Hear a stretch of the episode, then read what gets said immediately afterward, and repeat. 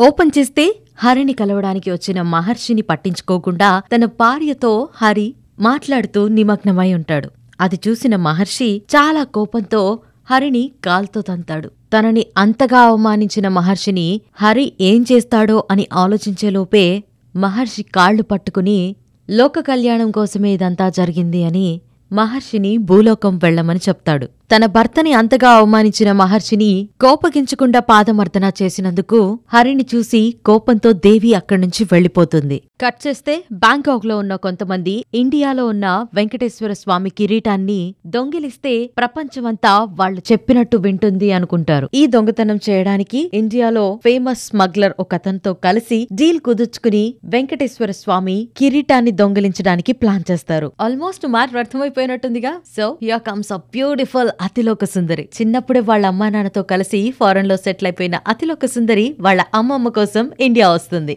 Cut చేస్తే heroine ఉంది. మరి హీరో ఇక్కడ బ్లాక్ టికెట్లు అమ్ముకుంటూ. ఆ నిజంగానే బ్లాక్ టికెట్లు అమ్ముకుంటూ థియేటర్ దగ్గర ఉంటాడు మన హీరో. మన్మధుడు బ్లాక్ టికెట్లు అమ్ముకోవడం ఏంటో. సర్ సర్లే. కొత్తగా ఊరికొచ్చిన అతిలోక సుందరి మన్మధుడిని కలుస్తుంది. బ్యాంకాక్ నుంచి రిటర్న్ అయిన తనకి ప్రతిదీ కొత్తగా అనిపిస్తుంది. అందుకే ఇండియా వచ్చిన తర్వాత చాలా చిన్న విషయాలు కూడా తనకి చాలా చాలా ఎక్సైట్మెంట్ని ఇస్తూ ఉంటాయి. ఇప్పుడు మనమేం చేస్తున్నామో తను కూడా అదే చేస్తుంది. ఐ మీన్ ఫోటోగ్రాఫ్స్ లా బంధించేస్తూ ఉంటుంది.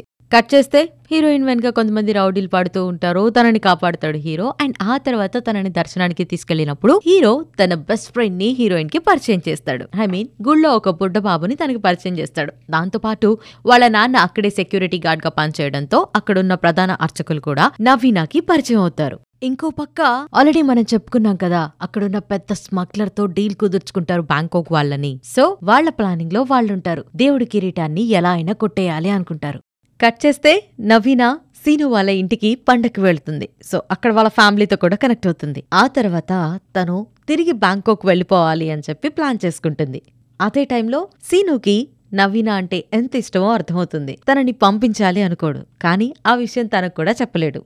ఇష్టమైన వాళ్ళ కోసం వెళ్ళేటప్పుడు ఏదో ఒక చిన్న బహుమతైనా ఇవ్వాలి అనిపిస్తుంది. సో అలాగే సీనుకి కూడా నవీన కోసం ఒక చిన్న గిఫ్ట్ ఇవ్వాలి అనిపిస్తుంది. సో దానికోసం బస్ని చేస్ చేసి మరీ తనివ్వాలి అనుకున్న ఆ కాశీదారాన్ని నవీన చేతికిస్తాడు. కట్ చేస్తే వెంకటేశ్వర స్వామి కిరీటాన్ని దొంగిలించాలి అనుకున్న దుండగులు గుళ్ళో ఉన్న వాళ్ళందరికీ మత్తొచ్చి పడిపోయేలాగా ఒక స్మోక్ని అక్కడ వదులుతారు. ఆ తర్వాత కిరీటాన్ని తీసుకుని వెళ్ళిపోతారు కొంచెం సేపటి తర్వాత అక్కడికి సీను వెళ్తాడు. సో దీంతో అనుమానమంతా సీను వాళ్ళ నాన్న మీదకు వెళ్తుంది. అది విషయం. మరి ఇంతకీ హీరో ఆ కిరీటాన్ని వెనక్కి తీసుకొస్తాడా లేదా? ఒకవేళ తీసుకొస్తే ఎలా తీసుకొస్తాడు? మరి దీనిలో దేవుడేమైనా సీనుకి హెల్ప్ చేస్తాడా? నవీనా మళ్ళీ సీను కోసం వెనక్కొస్తుందా?